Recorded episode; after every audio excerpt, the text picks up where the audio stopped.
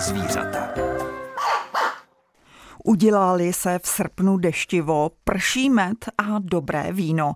To je jedna z mnoha pranostik, o kterých dnes bude řeč v pořadu Máme rádi zvířata, u jehož poslechu vás vítá Jitka Cibulová Vokatá.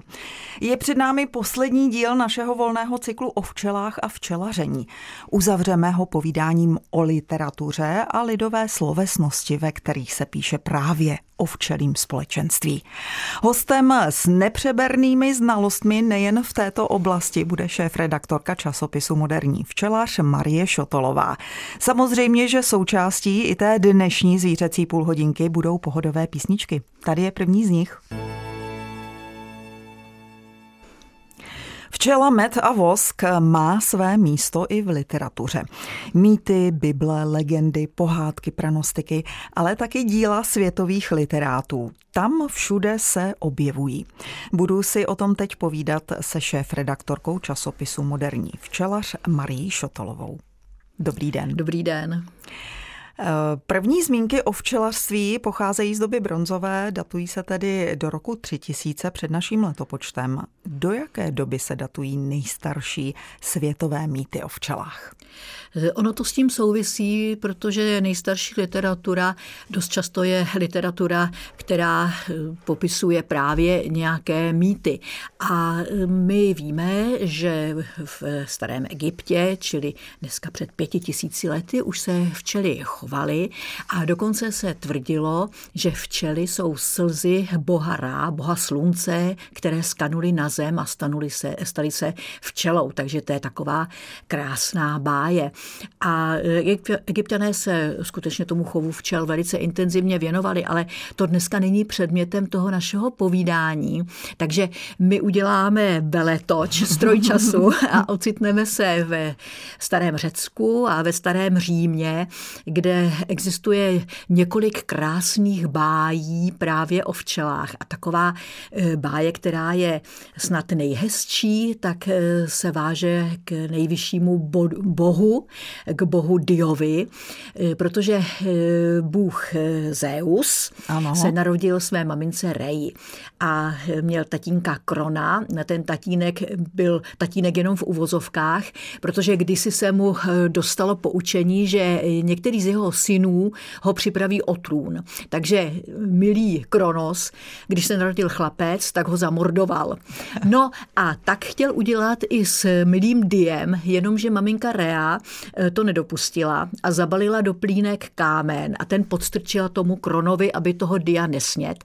A Dia šla schovat do takové jeskyně dikté, no a tam ho krmili Medem? V podstatě včely. Ano. Včely melisy a byly to tedy nymfy, včely krmili ho medem, no a ten Zeus přežil No a dopadlo to přesně tak, jak se Kronos bál.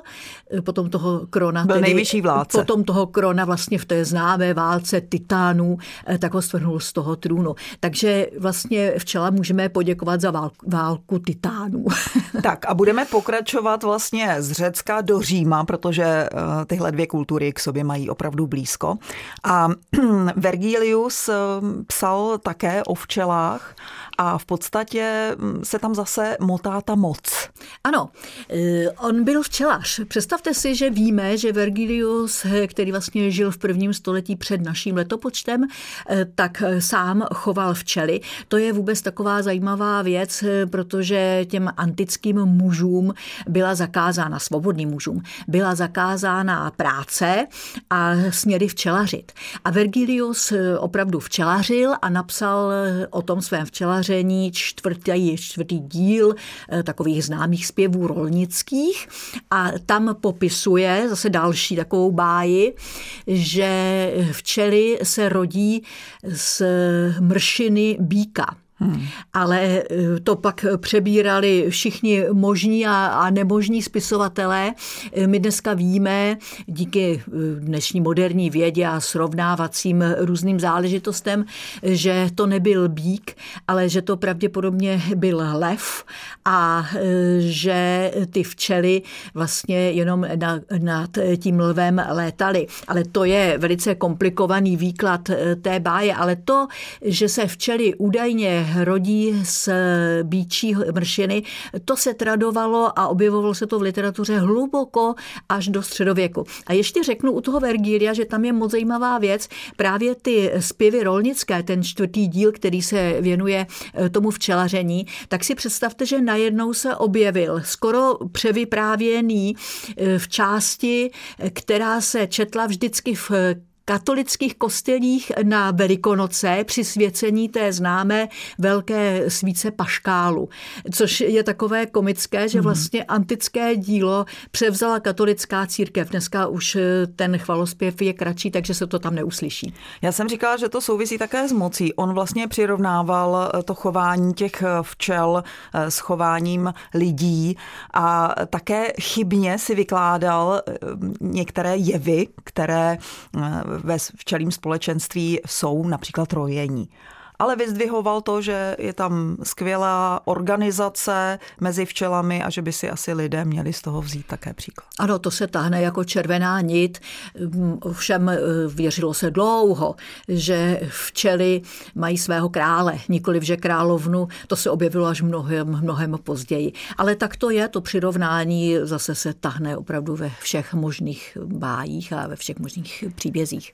Ano, a na včely se nezapomnělo ani v Bibli, tedy v křesťanství, ale i v dalších náboženstvích. Kde všude? No, když bychom se zastavili u té Bible, tak eh, mluvíme teď o starém zákoně, který vlastně je společný eh, jak eh, pro judaismus, tak pro křesťanství. Tak tam se objevuje hlavně přirovnání sladký jako med a pracovitý jako včela, ale hlavně to sladký jako med. A dokonce se to i tedy přeneslo do Kosmovy kroniky. To se ví, že Kosmas byl byl kněz a znal samozřejmě starý zákon velice dobře z pozice svého povolání a ve starých pověstech českých, které vychází z kosmy a které tedy se psal Alois Jirásek, tak je vlastně taková ta věta, hle, vidím zemi s tvrdým mlékem a s tvrdým oplývající, strdí je tedy plástev medu a to pochází právě ze starého zákona. Jinak ve starém zákoně také se třeba objevuje jméno Debora pro jednu z prorokyň a Debora znamená znamená v překladu včela. Jo? A je to velice zajímavé vůbec v tom judaismu, protože tam se i řešilo, jestli eh, med smí pravověrní židé pojídat nebo ne, protože oni nesmí jíst eh, hmyz. Mhm. No a nakonec se to teda vyřešilo, že med se smí jíst, ale je to takové docela na hraně, protože se řeklo, že teda ty včely vlastně ten med nevytváří, že ho jenom přenášejí v tom eh, svém medném volátku, ale je to na hraně. Co Korán? No Korán ten pochopil pochopitelně eh, také včely uznává, neuznává je jako božské bytosti, jako jsme si třeba řekli, že jsou to eh, ty slzy boha Rea, ano. tak to ne. Eh, říká, že si včely zasluhují naší úctu, protože jsou to pracovité, pracovitá zvířátka. Ale to existuje taková pikantérie právě z arabského prostředí, která je dochovaná ze 16. století od jednoho čínského lékaře, který popisoval arabskou medicínu. Ale musím tedy říct, že on sám už v tom 16. století byl na váhách, jestli je to pravda nebo jestli je to drb, ale je to drb úžasný, protože tvrdil, že v arabském prostředí už ve 12. století, čili 400 let předtím, než on sepsal tu knihu, tak že existoval lék, a ten lék spočíval v tom, že muž ve věku 70 až 80 let, který se rozhodl, že zemře, tak několik týdnů pojídal med, nic jiného a dokonce se v medu koupal. A pak, než zemřel, tak už jenom vylučoval med a zemřel na tuhle monodietu. A poté, kdy zemřel, tak ho mumifikovali opět v medu. A tu mrtvolu, teda mumifikovanou a takhle předpřipravenou v tom medu, tak eh, potom ti arabové údajně eh, kouskovali a používali jako velice účinný lék, hlavně na zlomeniny a vykloubeniny. Takže, Takže normální kanibalismus. Normální, přesně tak, normální kanibalismus. Ale abychom tedy eh, nenasazovali psí hlavu Arabům nebo muslimům, eh, tak to samozřejmě je otázka, jak to vlastně bylo. Psí hlava, o té určitě už mluvit nebudeme, mluvíme o včelách a e, vlastně o tom, jak se o nich píše v lidové slovesnosti, v literatuře. E, budeme v tom pokračovat i po písničce.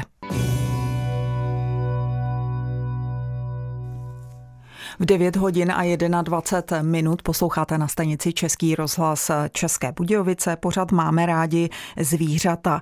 Povídáme si o včelách, ale ne jako o fyzických zvířatech, ale tentokrát jako o mm, tématu literárních děl nebo pranostik, mýtů a mm, lidové slovesnosti. Mým hostem je šefredaktorka časopisu Moderní včelař Marie Šotolová. A teď eh, přejdeme k jednomu z patronů včelařů a voskařů, kterým byl svatý Ambrož, nebo je stále. Eh, tento milánský biskup byl znamenitým řečníkem a podle legendy za to mohli právě včely. Ano, to se říká, že eh, vlastně včely lítali kolem jeho pusínky jako miminka a dávali mu do pusínky med a to způsobilo, že hovořil krásně a sladce a proslulo skutečně jako výborný řečník, ale ono se to neříkalo jenom eh, tenhle příběh o svatém Ambroži, říkalo se to třeba také o svaté Hrytě. Takže těch svědců, kteří jsou nějak spojení se včelami, je víc a nejsou to jenom tedy ty tři, o kterých jsem mluvila, svatý Ambrož je takový nejznámější. A možná tím, že je hodně podobný Mikuláši, který je u nás velice populární, tak eh, teď se tady objevuje takové znovu zrození svatých Ambrožů a těch svatých Ambrožů vyřezaných do podoby klátů je hm, strašně moc. A když eh, se budete toho všímat po včelnicích, tak ledas, kde uvidíte najednou nový klát v podobě a řeknete si, to je asi svatý Mikuláš, ne, on byl totiž svatý Ambrož taky biskup, takže vypadají Jasně. skoro stejně. Navíc se skoro stejně, ve stejnou dobu slaví, protože svatý Ambrož má svátek 7.12.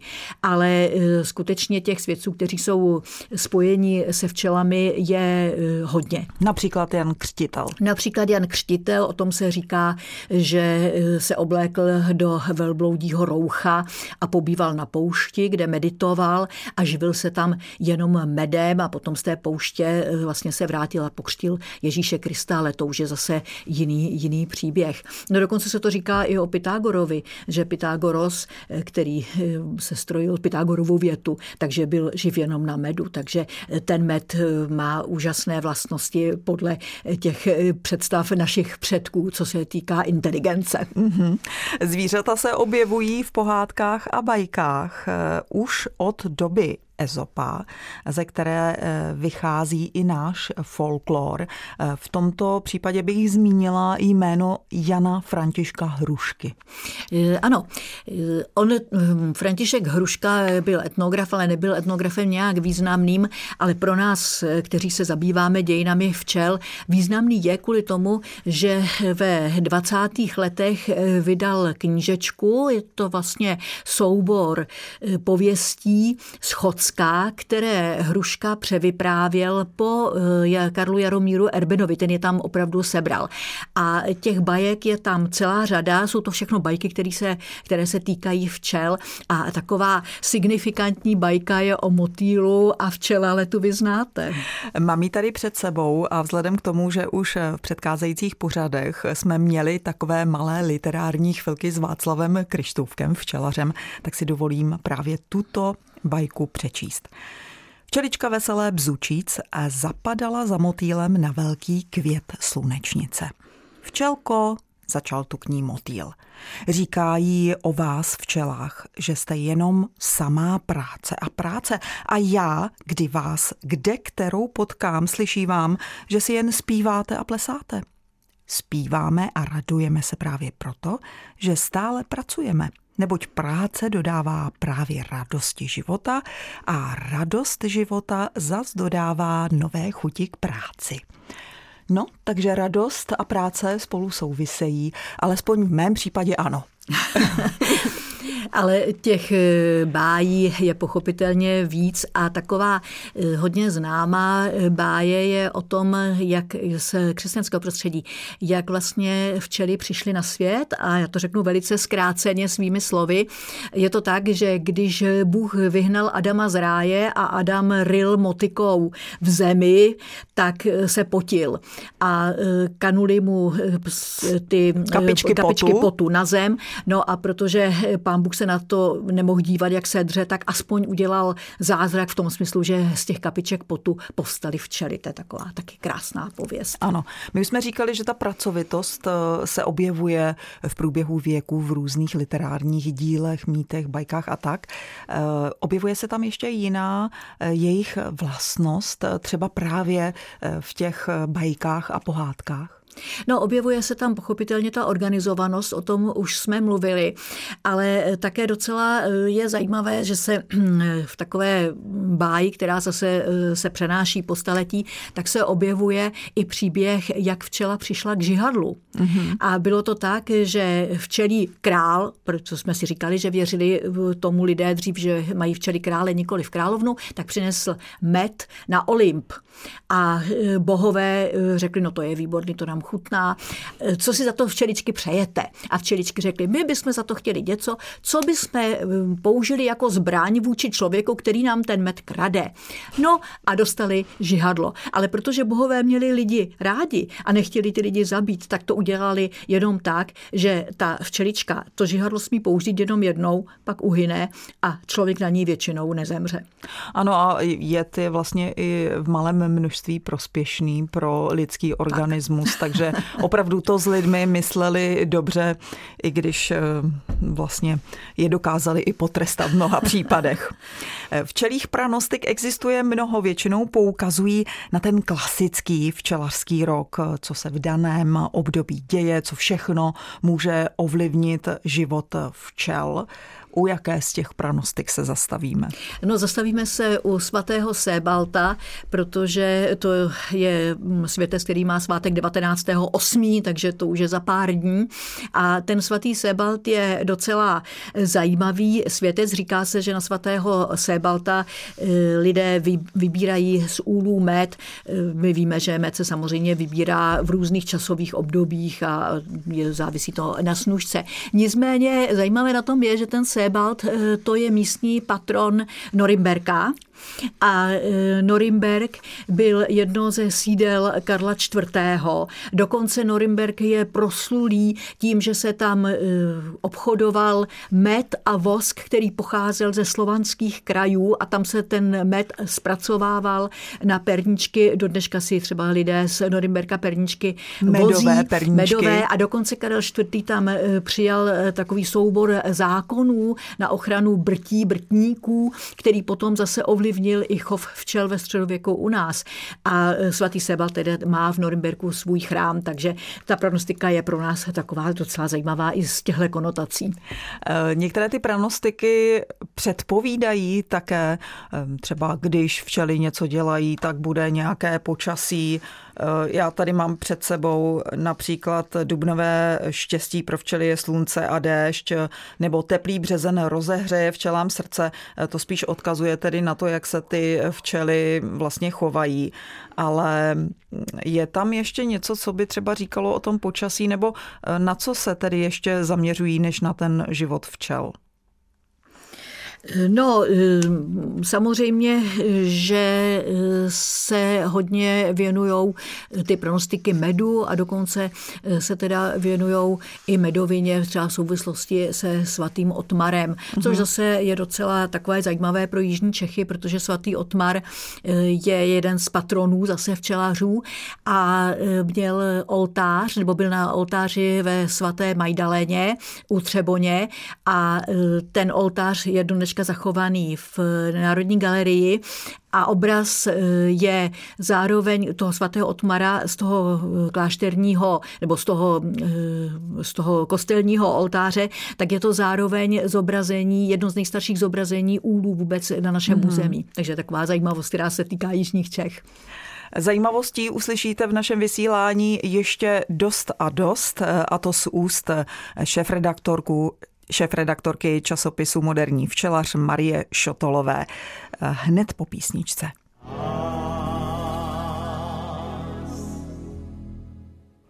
No tak Včelka Mája a Karel Gott, to je píseň klasická. Kdo eh, neviděl animovaný vlastně animovanou pohádku. Včelka Mája jako kdyby nežil, mi přijde tedy. Je to sice pohádka mého dětství, ale oblíbená si myslím i u dnešních dětí. S Marí Šotolovou, šéf redaktorkou časopisu Moderní včelař, si povídáme v pořadu Máme rádi zvířata o včelách v lidové slovesnosti a v literatuře. Teď bych se na chviličku zastavila u pověr, protože i tam včely najdeme. Například včely jsou duše zemřelých, je proto nutné je informovat o všem důležitém v rodině.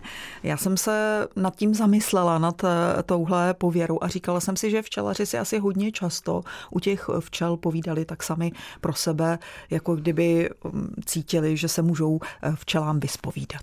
No určitě to si povídáme všichni pořád. My minimálně říkáme tak, co holky, jak se vám daří, to říkáme všechny. A dokonce, když si někdo kupuje matky od chovatelů, tak potom jim říká i jménem toho chovatele, od kterého si ty matky koupily. Mm-hmm. Jo? Tak jako ho zdrobnělí a, a má třeba ty havlínky, to je takový známý chovatel tady, a, nebo zase má jiné a jiné a rozděluje si je. Ale eh, samozřejmě, že včelařství je spojené se spoustou pověr. Hlavně eh, se včely těší velké úctě, takže třeba na štědrý den se dávalo vždycky do úlu eh, kousek něčeho ze stolu, no protože stoly byly chudé, tak tam bylo nějaké jablíčko, nějaký ořech, aby ty včely byly hodné potom na to hospodáře a přinesly med. Takže to je taková pěkná pověra, která vlastně zahrnuje eh, ty včely do ostatních zvířat, které se kolem toho stavení nějakým způsobem pohybovaly. Ano, když do domu vletne včela, čekejte návštěvu. Já si myslím, že včela by spíš mohla tu návštěvu vyhnat. no, jak, jak to vzniká, jak tyhle ty um, pověry? Dalo by se to odhadnout vlastně, no tak eh, lidé se s tím zřejmě někde setkali a, a tahle ta pověra mohla vzniknout. Já si myslím, že to je na dlouhé a dlouhé povídání. Asi bychom hodně fabulovali. Asi bychom hodně fabulovali, ale hlavně bychom museli zbřednout do spoustu, spousty výkladů a to by nám tedy čas na to určitě nestačil. Mm. Ale mimochodem, a to si neodpustím, teď vyšla krásná knížka právě o těch řeckých mýtech od Jamese Gravese, jmenuje to řecké mýty a tam vlastně ty nejznámější nejznámější mýty, které potom se projevují i třeba v našem folkloru, eh, tak jsou tam velice důkladně probrané, odkud zešly a tak vřele doporučuju. Mm-hmm.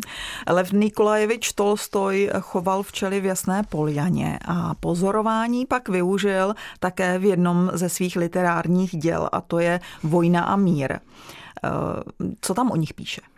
No tak eh, on eh, zase popisuje tu organizovanost a přirovnává eh, to vojsko k té organizovanosti toho, toho včelstva. Ale zajímavé je, že on vycházel opravdu ze svého pozorování tím, jak se chtěl přiblížit mužikům, tak to je všeobecně známo, že chodil vlastně v tom mužickém oblečení a, a šlechta ho považovala za blázna, ale mužici ho nebrali, protože ho považovali za šlechtice, který má nějaké rozměry, nějaké rozmary, tak on asi rok a půl choval včely a jeho manželka se velice čí rozšířila, eh, protože to byl další hřebíček do rakve jejich vzájemného vztahu, protože on prostě nic nedělal, šel a sednul si ke včelínu a tam prostě pozoroval včely. Potom roce a půl ho to přestalo bavit, takže potom už prostě včel zanechal, ale využil to pozorování právě v té vojně a míru, ale to nebyl jediný literát, který měl ke včelám blízko. Tam je spíš zajímavé, jak se hádal s tou manželkou, že šel na včelnici pozorovat včely. Zase mm, si myslím, že byl docela plodný výborným autorem a tudíž, že u včel asi lelkoval minimálně. No, říká se, že tam lelkoval zdat něco právě, co právě ta manželka těžce nesla, ale mimochodem on byl velkým inspirátorem našeho Tomáše Garika Masaryka. A to se ví, že na Pražském hradě je včelín, je to vlastně včelín, který je dělaný eh, po vzoru slovenských včelínů, taková nádherná, mohutná dřevěná stavba. A právě se říká, že Masaryk chtěl mít eh, na hradě, a má je teda i v Lánech, včely po vzoru právě toho Lva Nikolajeviče Tolstého. Od Radiarda Kiplinga známe jenom knihu Džunglí. Ten asi o včelách tam konkrétně nepsal, ale přece jenom nějaké dílo, kde se eh, včely vyskytují, jeho dílo také existuje. Eh, je to tak, eh, on napsal velice půvabnou povídku, právě kde včely hrají hlavní roli a zase je to ta organizovanost těch včel, která ho naprosto fascinovala. A co Morris Metterling? No Morris Metterling to je druhý, nebo vlastně třetí nobelista, který měl co činit se včelami a on napsal v roce 1901 velice známý spis ze života včel ve francouzštině, on byl belgičan a vycházel opět ze vlastních zkušeností. Taky to byl chovatel včel. Je to taková spíš esej, něco mezi poučením a e, mezi takovou filozofií toho chovatelství, takže to všichni včelaři znají a spoustu takových těch včelařů intelektuálů e, vždycky říká, no já jsem si přece toho Metterlinka, ten mě k těm včelám přived. Aha. Dílo Gottfrieda Augusta Birgra Baron Prášel zná taky hodně lidí a Baron Prášel si vymýšlel, co pak si o včelách vymyslel. No, on tvrdil, baron Prášil o sobě, ano. že hlídal sultánovi včely. A kdo zná včely, tak ví, že to je nemožné, čili teď už dvojtečka, chodil je pást. No a chodil je pást a dokonce už potom je znal jednotlivě podle jmen ty včeličky a dvě se mu ztratily, takže on se je snažil eh, ty včeličky sehnat dohromady do toho úlu a sehnal je tak, že eh, do toho roje praštil stříbrnou sekírkou a ta sekirka ale sice ty včely zahnala, ale zároveň doletěla až na měsíc a baron Prášil se tam na ten měsíc pro tu sekirku musel vypravit. Takže takováhle bláznivina. Krásná bláznivina. No a teď nakonec se ještě zastavíme u našich literátů, kteří také včelařili. Ehm, nejdřív u Viléma Mrštíka. Ano, to je takový eh, tragický příběh, přímo tedy musím říct. Vilém Mrštík se svým bratrem Aloizem žili v divákách a e, zatímco Alois byl takový oběma nohama na zemi a v těch divákách e, se živil jako řídící učitel, e, tak Vilém tam dost strádal a dneska bychom řekli, že si hryzal nechty, protože byl zneuznaným literátem v pražských kruzích, na, co, na kterých mu velmi záleželo. No a protože opravdu měl i existenční problémy, tak se rozhodl, že se bude živit včelařstvím.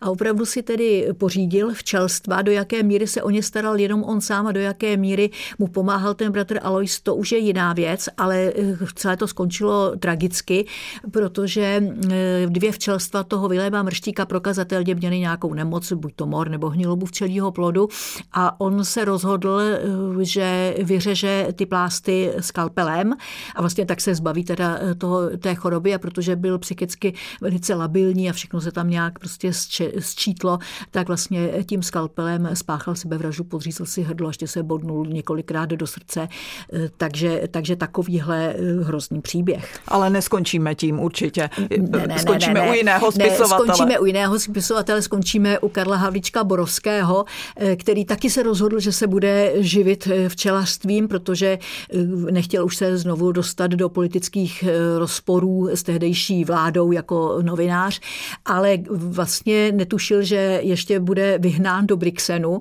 což se stalo a bylo to v té době, kdy on se zaobíral tou myšlenkou, že bude chovat včely. Takže on z Brixenu psal teoretické dopisy svému bratrovi, který ty včely choval, jak má postupovat. A to mně eh, přijde takové velice komické, že on vlastně včely neměl. Eh, nastudoval to, bratr se mu o ty včely staral, staral se mu o ně tak, že ty úly pojmenovával. Tu se ta, ten úl jmenoval Karel, tu se jmenoval Zdenka eh, podle dcery Havlíčka Borovského tak. A Karel Havlíček Borovský mu psal velice naštvané dopisy, jakým způsobem teda má o ty včely pečovat. Ty dopisy samozřejmě se dochovaly a publikoval je časopis Český včelař. Tak to je taková docela hezká na závěr.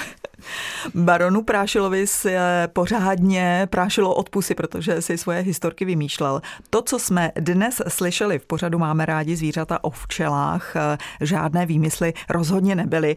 Já doufám, že vám tohle zajímavé vyprávění šéf redaktorky časopisu Moderní včelař Marie Šotolové zpestřilo druhý srpnový čtvrtek, stejně jako mě. Děkuji eh, Marie Šotolové za návštěvu v Českobudějovickém studiu Českého rozhlasu. Jí stejně stejně jako vám eh, přeji krásné léto a klidné dny plné slunce. Mějte se hezky, loučí se s vámi Jitka Cibulová Vokatá a Marie Šotolová. Naslyšenou. Naschledanou.